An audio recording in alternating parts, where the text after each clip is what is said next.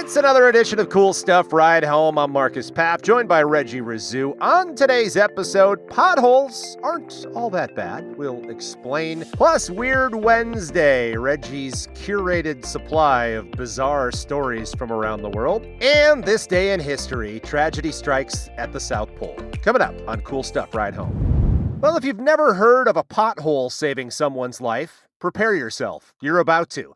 In India, 80 year old Darshan Singh Brar had been declared dead by doctors after his heart stopped. This after he'd fallen ill and consequently checked into a hospital four days earlier and placed on a ventilator. Upon quote unquote dying, the medical team removed him from the ventilator and prepared the quote unquote body for transport.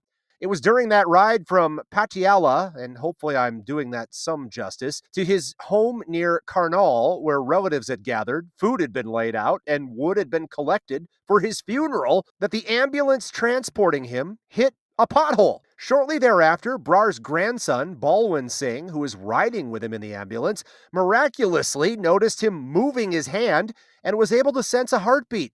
He asked the ambulance driver to head to the nearest hospital where doctors declared him to be alive. Shocking. Doctors at Rawal Hospital said the grandfather is now breathing without the aid of a ventilator and his heartbeat has normalized. They can't say for certain why the other hospital declared him dead, but speculated that it may have been a technical error of sorts. Said Balwin saying, quote, it is a miracle. Now we are hoping that my grandfather recovers soon. Everyone who had gathered to mourn his death congratulated us, and we requested them to have the food we had arranged. It is God's grace that he is now breathing, and we are hoping he will get better. End quote. Of course, Brar is not out of the woods yet. He's still in the ICU in critical condition due to a chest infection that clearly caused his initial discomfort and brought him to the hospital. His family is now hoping for a speedy recovery, though, as you heard the grandson Balwin say there, while under the care of Dr. Net Metropol from Rawal Hospital, which, by the way, is not the doctor nor the hospital that initially declared him dead. Reggie, I have to imagine that hospital, the one that did say he was deceased, going to have a lot of questions to answer in the near future. And eh, mistakes happen, right? I mean, that's quite a mistake. Just to say, yeah, this guy's dead. We're going to get him out of here. And lo and behold, no, that is not the case. He must have looked terrible. This guy's dead. Just look at him. I mean, um, it, it, it's it's a fair point, though. I mean, I know yeah. we're making light of it to an extent, but clearly he had a pretty bad infection yeah. That led to this. And that being said, we're talking about doctors in a major hospital. You would think there would be more than just the the the eye test to say this guy has has passed on. I'm surprised how quickly the the family's all there ready to I don't know if you want to say celebrate his life or be there for his funeral. That's a quick funeral to set up. I'm going to sound naive here, but I do wonder if it's a cultural thing that's, with in India. I, am assuming that, but still, that's a, a quick turnaround of the ambulance isn't even at the house yet, and everybody's already there preparing food and everybody's ready. Yeah, my guess is that preparing a body for transport takes a little bit of time, and and uh, and you know you're in India. Maybe a lot of the family lived close by, but you're right. It is a, a, a quick turnaround. But you know, uh, again, perhaps Indian tradition. And if anyone out there who's listening knows that, uh, trust me, I'd love to be educated on this. Cool stuff. Commute at gmail.com. You can let us know. And I'm sure they knew he was sick for a while. They probably were expecting this to happen. Right. I do wonder if you had hit a pothole and you have do not resuscitate as one of you know what you chose, or you know you don't want to be brought back to life if you get to that point. Does that violate the order, or does the pothole have an exemption on that? Because you know if a doctor comes in and you have DNR on your documents and they come in and resuscitate you, they can get in trouble for that. But I'm, I'm assuming a, a guess... pothole is exempt. Yeah, I'm going to guess that's an act of God. That is an yeah. exemption. Just speculating. But if the law reads any other way than that, I would be surprised and, quite frankly, a little bit disgusted. Join us today during the Jeep Celebration event. Right now, get 20% below MSRP for an average of 15178 under MSRP on the purchase of a 2023 Jeep Grand Cherokee Overland 4xE or Summit 4xE. Not compatible with lease offers or with any other consumer incentive offers. 15,178 average based on 20% below average MSRP from all 2023 Grand Cherokee Overland 4xE and Summit 4xE models in dealer stock. Residency restrictions apply. Take retail delivery from dealer stock by 4 1. Jeep is a registered trademark. I don't know if you remember this, Marcus, but we mentioned this profession a few weeks ago, and now it's back with Weird Wednesday. A reptile wrangler was brought in as a mother discovered one of the most venomous snakes in her son's underwear drawer. Mark Pelley, known as the snake hunter, is a snake catcher in Melbourne, Australia. He said when he got to the home, there was a five foot long eastern brown snake in said underwear drawer. The eastern brown snake is the second most venomous snake in the world. Pelley said finding the snake in the underwear drawer is, quote, not something you see every day, end quote. Now, how did it get there? Pelley assumes the snake hid in some clothes that the mother had out for a line dry, and when she brought him back into the house, the snake was in with the clothes. Now, I don't know about you, Marcus, but I'm pretty sure if I was putting away clothes in the underwear drawer, I think I may have noticed a five foot long snake, but maybe that's me. Maybe that's just me. You feel like you would have, and if this is one of these ultra venomous snakes, typically they're quite aggressive too when they feel threatened. So if they're being handled in any type of manner by a human, uh, you know, unbeknownst to the to the human in this case, within clothing, I, I would have to assume they would at least make some noise. But here we are. Maybe it felt really comfortable and snuggly in those nice, clean clothes. You know I mean, snakes. Snakes always very comfortable, comfy animal. Just uh, love to be tucked in with those guys. I mean, don't you love it when a bed has freshly laundered sheets and you can lay down and snuggle in them? It feels good. That's one tuck, one no tuck. Okay, staying in Australia for Weird Wednesday, Kathleen Murray of Sandford, Tasmania, just won the world's ugliest lawn competition. Again, something I didn't know was even out there. She was actually the first winner of this dubious award. Oh, prestigious. The, the competition technically did start two years ago by the town of Gotland, Sweden, but this was the first year that it went global. Like I said, it started in Gotland, but it was a way to encourage locals to conserve water during a near disastrous drought that hit the town. The competition and other measures by residents did reduce the town water consumption by 5%. So this year's competition, though, featured lawns that were uh, competing from the U.S., Canada, Britain, Germany, France, and Croatia, as well as Australia. Uh, they were all up for the honor. I'm putting that in quotes. Murray's lawn won as it was covered in divots from bandicoots and accented with sparse patches of yellow grass and shriveled plants. Murray told The Guardian the bandicoots love digging. That's just how they find their favorite food. Now my backyard looks like a real life hungry, hungry hippo game. I also have an echidna that helps and some chooks. Uh, if you're curious, I just looked that up. Chooks are chickens. Uh, I guess, you know, Australian. I did not know that. Those Australians. I know. I dig it. Chooks. I might throw that in from time to time now. She added, I used to think the bandicoots were a wildlife of mass destruction invading my lawn, but now I see they've actually liberated me from ever having to mow it again. I am all for guilt free weekends, especially since my ex husband left with a lawnmower back in 2016. End quote. wow. Okay. hey, you got to look on the bright side, right? Yeah. So, what do you think she won with this contest, Marcus? I, I, I'm afraid to guess. What? a pre-owned t-shirt that says proud owner of the world's ugliest lawn i'm guessing she's going to have to give it to next year's winner so you had me with pre-owned t-shirt regardless of what it said amazing Oh, two things here. First of all, you can't be in this if you have neighbors who are concerned about their property value or if you live like like I do uh, in a neighborhood that has an HOA where you have to live up to certain standards because other people don't want their property value affected by your crappy lawn or in this case just yard in general because I live in the desert there's not much uh, for lawns around here. So, I don't know if this is like a lot of rural houses that were able to do this and participate because they don't have anyone else who's affected by it. I will say this it's an interesting way.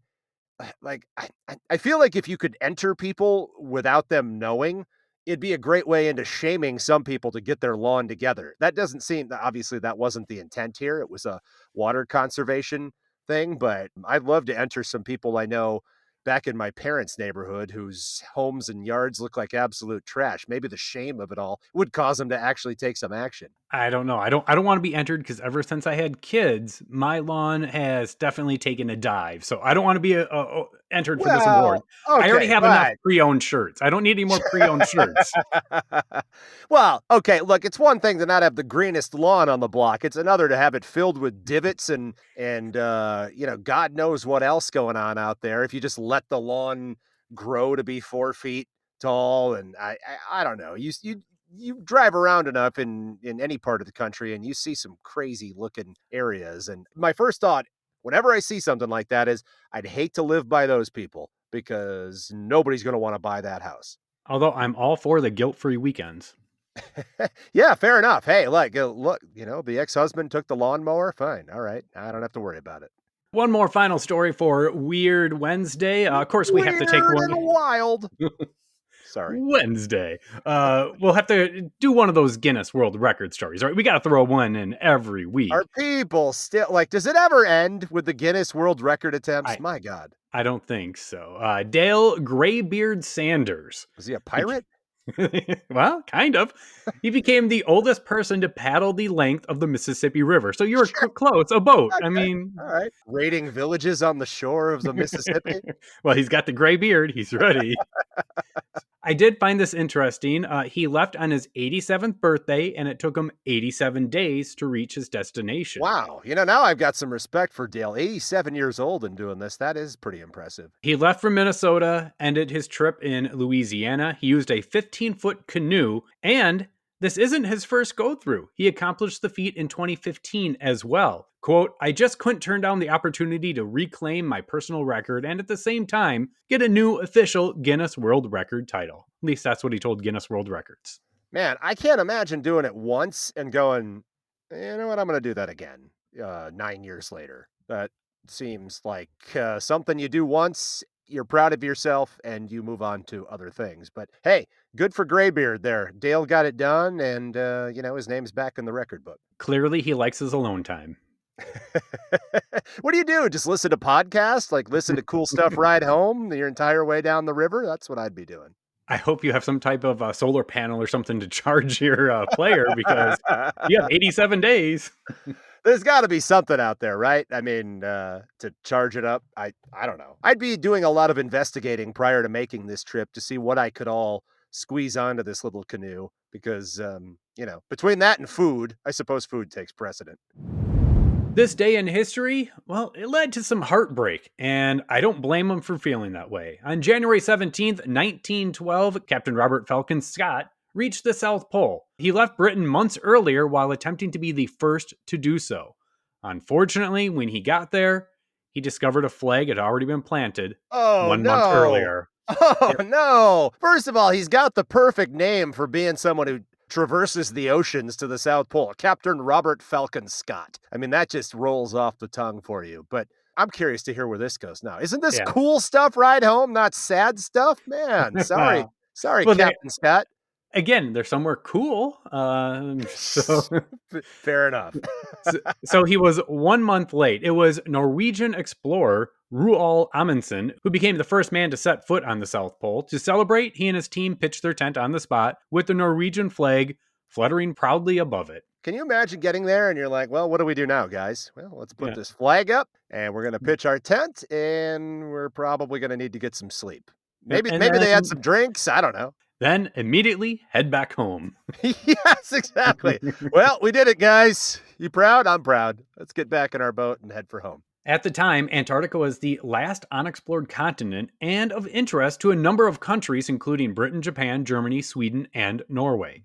They would compete against each other to gain knowledge and commercial opportunities in the region, as well as claiming new territory. But the geographical prize was the South Pole, the most remote spot on the planet. Scott's expedition had a dual purpose to reach the pole for the British Empire and to explore and document the Great Southern Land. He left base camp with uh, support parties, motor sledges, dogs, and ponies for his journey south on November 1st, 1911. And that's when the race was on. Scott's party arrived in Antarctica January of 1911. All right, all the- I, I got I got to interject here because this is this is a pretty large continent to to my understanding, right? Yes. South Pole. yeah. So you arrive and you immediately see the other guy's flag, like you No. just showed up in the exact same spot. No, the, he had to get to the South Pole to see the flag. So he just arrived. It was two weeks later before he even found the flag. Oh, jeez. Even worse. It's freezing. Our pets' heads are falling off. And here is the flag of a competing country. My God. The sad All part right. is, by the time he landed, the other guy had already been there. Oh, so- Jeez. That's right. They hadn't expected the horrible conditions they would face. The mechanical sledges constantly broke down in the freezing weather. The ponies obviously could not cope with the cold. The expedition had to carry on without them. On top of that, the dog teams turned back and the explorers had to haul the sledges by hand. Even the dogs are like, this sucks, man. We're out. Of the 65 members of the original expedition team, only five remained to face the ascent of the Beardmore Glacier of the uh, polar plateau. Scott, his friend Dr. Edward Wilson, Welshman Edgar Evans, Scotsman Henry Birdie Bowers, and Captain Lawrence Titus Oates. Those were the remaining five. Tired and hungry, suffering from hypothermia and scurvy, they arrived at the pole on January 17th to find the heartbreaking sight of the flag that was hoisted 33 days earlier. Amundsen had taken a shorter route. Scott wrote in his diary, The pole, yes, but under very different circumstances than those expected. Great God, this is an awful place and terrible enough for us to have labored to it without the reward of priority. End quote. Oof. The men did not stay long. With heavy hearts, they took pictures and quickly left, began the 1500 kilometer journey back. They did so with ferocious winds and temperatures hovering around minus eight degrees Fahrenheit. Ugh. That's what it is in Wisconsin right now. We're around that level, so I can feel that. Oh, I've been there. Been there, done that, and no thank you. Evans was the first to die on February 17th. Oh, no. He had a stumble behind the group, and when he slipped into a coma a month later on March 17th, Captain Oates, crippled with frostbite and believing he was holding the others back, walked out of the party's tent. It was his 32nd birthday. Oh, Scott immortalized the courageous army officer in his diary, writing, As he left, he said, I am just going outside and maybe some time. We knew that Oates was walking to his death. It was the act of a brave man and an English gentleman. End quote. A few days later, the three remaining men were themselves lying in the tent, just waiting for death. A swirling blizzard had confined them to their sleeping bags, while tragically, a prearranged cache of food and supplies was 11 miles away. Scott wrote in his diary, We shall stick it out to the end, but we are getting weaker, of course, and the end cannot be far. It seems a pity, but I do not think I can write more. End quote from his diary there.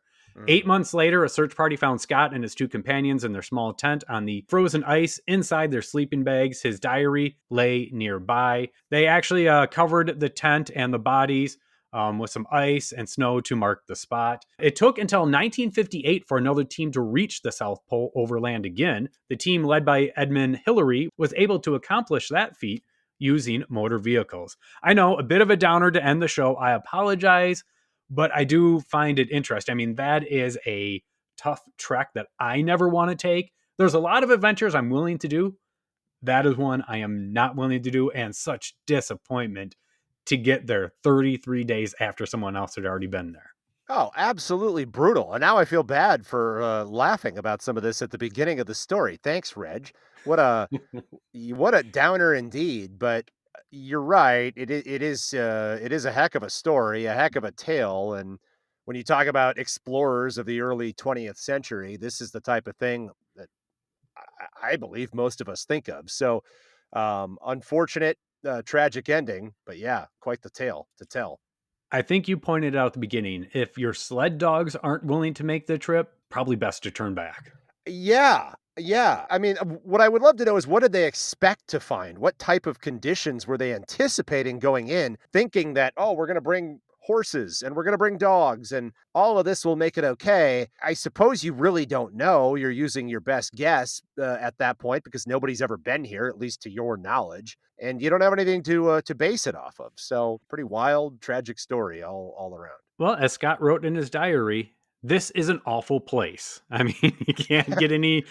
I mean, that explains it right there. You know what? That's how I felt when I lived growing up in Wisconsin when it got to be about minus eight outside. That's pretty much what I said straight up. That'll do it for this edition of Cool Stuff Ride Home. We had some laughs, we had some sad moments. Hopefully, you'll join us again tomorrow for another edition. Again, if you have any thoughts or comments, feel free to email us at coolstuffcommute at gmail.com. He's Marcus Papp. I'm Reggie Rizzu. We'll be back with another edition tomorrow.